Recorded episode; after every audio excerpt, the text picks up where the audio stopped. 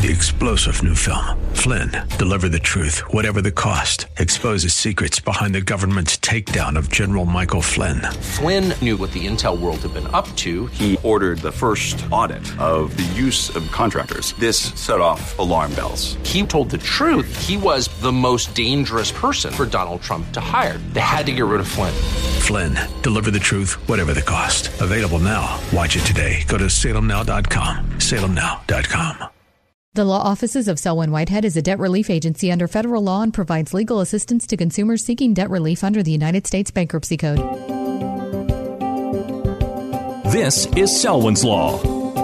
Every week at this time, we get to hear from Selwyn Whitehead. She's not just an attorney at law, Selwyn knows her stuff and doesn't shy away from the truth, even when it's ugly. Her Bay Area practice focuses on helping her clients to manage their wealth through estate and tax planning, to managing their debt through reconstruction or bankruptcy.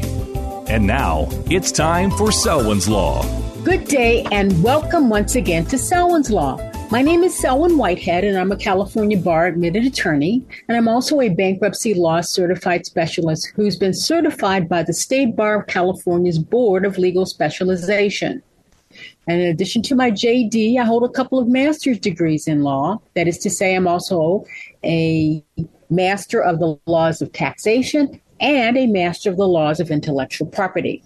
And because of my education, my training, my experiences, my life's observations, and my lifelong interest in business and money and finance and the creation, preservation, and transfer of wealth within families and communities, including tribal communities, and the roles that these particular aspects of economics play in the lives of everyday people like you and me, I primarily practice bankruptcy law. However, I also practice the related fields in my overall financial practice, including debt wealth management, estates and trusts, real estate, and of course, taxation law. Now, with these areas of law as my reference points, that is to say, as they relate to the personal, familial, community, and small business aspects of finance, I've spent the greater part of the last 40 years, both before and after getting my license to practice law, fighting for the economic empowerment, the economic independence, and the economic autonomy of women and people and communities of color, including indigenous communities. And because I grew up as a military brat and also helped create another one with my former spouse who was also in the military. I have firsthand knowledge of just how hard it can be sometimes financially and economically for our citizen soldiers, sailors, airmen and women and Marines and their families in our sometimes less than patriotic capital based economic system. This is especially the case after these soldiers, sailors, airmen, men and women and Marines separate from the service along with their families. As such, I also proudly serve veterans of all stripes and in all branches of the military.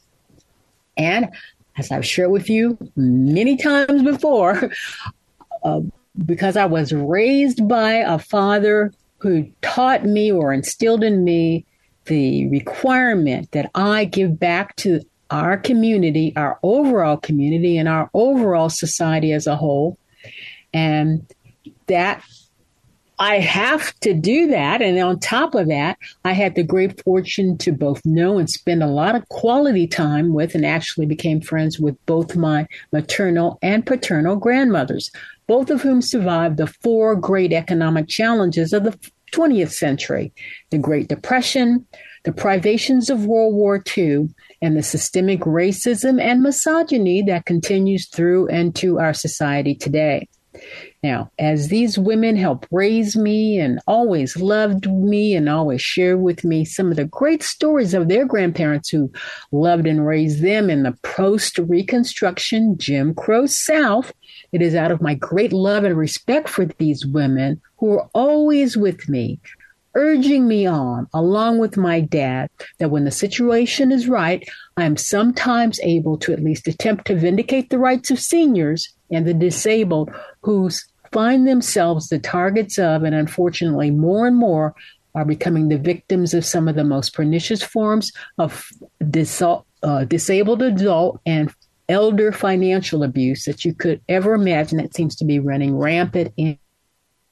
in so, the purpose of Selwyn's Law in case you haven't guessed it, is to discuss the law related to your money and more and more probably than not these days, the lack thereof due to inflation, or at least you don't have a you have an insignificant amount thereof. And also want to discuss your overall finances and what you may need to do or consider to protect or reclaim or rehabilitate your or your family's or your business's financial health, wealth, and money related well being as I understand these concepts in this non threatening educational forum. However, I must once again ask you to please note that this show doesn't provide any legal advice, nor am I developing an attorney client relationship with anyone within the sound of my voice. Instead, this show strives strictly to serve as an educational forum for the exchange of information from me to you that might be helpful to you as you begin your search for more detailed information that is tailored to your specific set of facts and circumstances, and hopefully to provide you with at least an overall outline of some of the key issues that may help you seek out and find the qualified professional help I believe you need if you're having a legal issue that intersects with your finances and or your assets, but especially your debt. Now, well, unless you were living under a rock the whole month of June and especially the last week of June, uh, you know that the United States Supreme Court issued some very important rulings that I believe, unfortunately, ran a dagger through the heart of programs that had been sanctioned by historical precedent in our country for decades. Of course, I'm talking about the court's decision to end affirmative action in higher education. And as a corollary, the court also issued a ruling limiting the executive branch's ability to act in a crisis or a medical emergency, such as the COVID 19 pandemic, to help some citizens with much needed financial relief. It appears that assisting some citizens with much needed financial relief is okay. I refer to the PPP programs and the other programs that helped small and large businesses during the crisis. That seems to be okay. But what isn't okay is if it appears that if that assistance involves relief from financially burdensome student loan debt, no matter how financially burdensome it is. Now, I make that distinction because some in our society were able, like I said, access federal government small business loan programs. And do you know that the vast majority of those loan programs were forgiven? Yes, they were forgiven, but student loan debt that may hinder the ability for the next generation to be able to go out and do things like start families and buy homes and set aside money for their retirement, that's not okay. So that's why I have a problem with it, especially since more than just a handful of members of our elected body back in Congress, and I'm sure throughout the states, they were able to access these funds, and their loans have been completely forgiven. But Inasmuch as the court's affirmative action ruling in the case of Student for Fair Admissions Incorporated versus the president and fellows of Harvard College, and that's case number 21199, and a companion case known as Students for Fair Admissions Incorporated versus University of North Carolina. That was case number 21707 they were decided on June 29, 2023, along with the court student loan ruling in Biden versus Nebraska et al. Those cases, they affect my personal cohort, that is to say, people of color wanting to expand the opportunities for their families to secure a larger and more substantial stake in our great American dream by first gaining an opportunity to attend a university or a college, and also as important, being able to pay for that education. So, as you should know, and I hope you do know, because I'm sure you've heard this in the news media, but in the cases of the student for fair admission versus Harvard College, one lawsuit, and the other one versus the um, the University of uh, North Carolina. In those cases, the court determined that if a university uses any um, affirmative action that makes any distinction about race, uh, that particular um, use of race is violative of the 14th Amendment's Equal Protection Clause, and therefore uh, the Supreme Court put the big kibosh on that. And in the matter of Biden versus Nebraska, uh, that's dealing with student loan debt forgiveness or cancellation, the court held that at least one of the six states that challenged uh, President Biden's student loan forgiveness plan, they held out or na- they named specifically the state of Missouri. They said that Missouri had an Article 3 standing because there was an issue as to whether or not these uh, states actually had a harm. In, um, in order to bring a lawsuit in federal court, you can't be speculative. It can't be, I think uh, it might or anything. You actually have to have been harmed by whatever it is that you're challenging in a federal court. And so, in that matter, the Supreme Court held that at least one of the six states, again, Missouri, had standing to challenge the Secretary of Education's program that used the HEROES Act. And they said uh, the HEROES Act is an emergency um, provision, and um, from which they said uh, the HEROES Act allowed the Secretary of Education to modify, but not cancel. And in as much as that's what the uh, administration wanted to do, that was violative of the 14th Amendment's equal, um, it was violative of, um, it, it went too far. Let me just put it that way.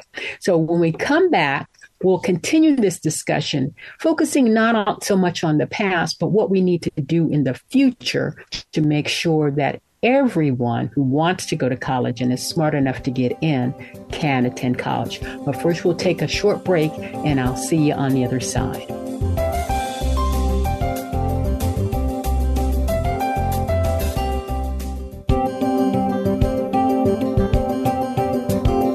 Back to Selwyn's Law. Once again, your host, Selwyn Whitehead. Welcome back to Selwyn's Law. As I try to focus our attention on what it is that we in the Black and Brown community who can no longer, according to the Supreme Court, uh, use um, the fact that we are black or brown, or our allies cannot use uh, race as a determinant factor anymore. What can we do to make sure that our children have access to a quality education? Again, um, there were some major cases that were decided um, last week, the last week of June. One of the cases dealt with eliminating uh, affirmative action that is race based in any way from being used to um, as a uh, determining uh, criteria for selection of uh, students to be admitted into uh, a class of higher education. And the other case was Biden versus Nebraska, where the court held that at least one of the six states that challenged the Biden administration's student loan forgiveness program, and they named Missouri in specific, saying that it did have standing because it had a special program that was administered by the state of Missouri uh, that um, derived some funding by uh, uh, um, allowing it to administer student loan debt. And if that student loan debt was canceled, Missouri, according to the Supreme Court, would lose money, and that would be an actual harm that would rise to the level of being able to be a party in a federal lawsuit. Uh, ultimately, uh, the court in that matter said that the HEROES Act, which gave the Secretary of Education through the executive branch the ability to modify uh, loans, student loans, in the case of some kind of emergency, because um, the Biden plan called for the cancellation of debt, um, the Supreme Court said that that was a step too far. Modification did not, in its belief, extend to cancellation. And if cancellation was what was required, it would have to come from Congress and not the president. So, again, I want to focus on what it is that members of the communities that have been infected need to focus on because the, the goal hasn't changed. The goal is to make sure that our children have access to a quality education, a, a piece of the American dream, while maybe not totally diminished, it becomes exceedingly hard to do so. And so I want to share uh, a, a bit about how it is that I became a black lawyer against the odds. And I got to say that it was an accident of birth or divine providence, and likely both, coupled with the fortitude of my parents and grandparents. Now, some on the court say that one who is able to overcome odds, that is a, an example of why it is that we need to do away with these programs. Again, I say it was an accident of birth, it was divine providence, or both, coupled with the fortitude of my parents and grandparents. And as we know, not everyone has the great fortune to have providence an accident of birth and really strong grandparents. In fact, most of us don't. But that does not take away the fact that all of us need to have access to an education, a quality education. And if a minority is held up as an example for all, that is just basically um, uh, intellectual dishonesty. So, I'm going to share with you a bit about me. Again, my grandparents on both sides were born in the segregated South in Mississippi, as was I. As in economic and educational paths at birth were supposedly predetermined, as were those of their children and grandchildren, including me. For you see, if they or I had been born into a black family with some economic means, limited or otherwise, such that they or I could have attended a historically black college or university down south, or if we had a relative up north willing and able to assist they or I in attending an integrated school in the north, or then being able to go to an integrated college in name only in the north, that might have been a possibility. But at that time, whether you were educated in the South or in the North as a Black person, they or I, if we were male, could learn to become a preacher, a teacher, or a soldier. Or if they or I were female, we could have learned to become a teacher. However, if they or I were born into a poor family, as most blacks were and are, including my own family, they or I would not get much of an education at all because their or my labor would be needed as soon as possible to contribute to our family's basic economic needs, and many, if most, poor black families at the time faced a reality on the ground that mandated that any education must pass the sixth grade was a luxury that they could not afford. And I'm talking about my grandparents when I talk about a sixth grade education.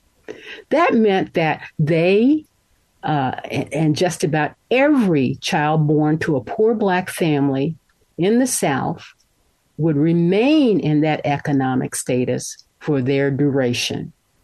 And if they were born male, they could grow up to work on a farm or be a laborer.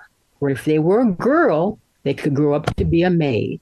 And purportedly, that would be the end of the story. However, my dad had a great mother, my grandmother, who did a couple of things out of the ordinary for a woman born in 1909. First, she decided that she would have a very small family, that is to say, no more than two children, for whom she would devote her life to make sure that they would go beyond the third grade education she had and would not become a sharecropper as she was.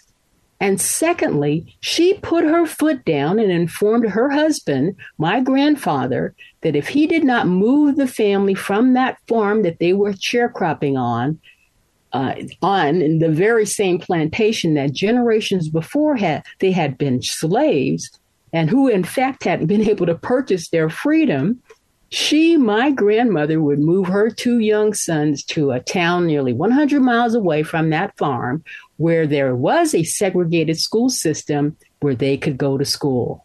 So, of course, my grandfather acceded to my grandmother's wishes. As such, both my father and uncle attended segregated public schools and graduated from high school with good grades, and my grandmother looked forward to both of them attending an historically black university or college. However, my dad and uncle watched way too many World War One and World War II movies on that segregated balcony located in the theater in that little town, such that when he and his younger brother graduated from high school, they tried to fulfill their dreams of becoming soldiers and serving their country and being like Audie Murphy, a famous World War II hero. On my mother's side, there were several generations of women who mostly did not marry, but had only one child, a girl, who each generation was taught to be self sufficient, starting with my maternal great great mother, great my grandmother's grandmother, who was born right at the end of slavery, on or about the end of the Civil War, and who was a girl, learned the trade of bookbinding and worked in the public library where she pieced together torn and tattered books. And she was so respected in that little black backwater town where her family had lived for generations and where my dad's family moved that when she died, just about everybody in the town, white and black, came to her funeral, including four year old me. And I had spent a lot of time with my great great grandmother because my mother wanted me to know her and she dropped me off. And I spent a couple of weeks with her when she was in her late 80s. So I am the product of a black man who decided to plot his own course and become a, sager, a soldier, and a black woman who is free and independent like her independent generations before her. So I'm telling you this because I think that we as Black people need to focus on using technology and whatever tools of the trade we can muster to prepare our next generation so that they can go to the schools of their choice and if they can't get into schools that they choose, we can use technology to teach them ourselves because we're going to need this next generation to pull us out of the hole that our current generation has dug for us all. So I'm going to leave it there for now. But as always, in closing here at Selwyn's Law, we want to stay on the right side of the law, including overcoming bad rulings by the Supreme Court. so we're going to leave it there for now till next time. Take care and keep a positive attitude. Bye for now.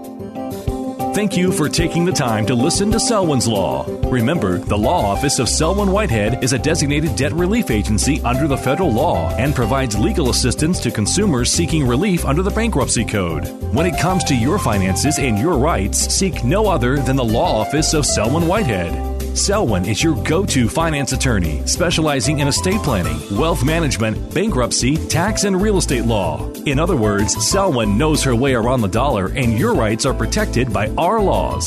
Protect your money, know your rights. Partner with Selwyn Whitehead. for immediate assistance, or if you have questions, call 510 633 1276, 510 633 1276, or go to selwynwhitehead.com.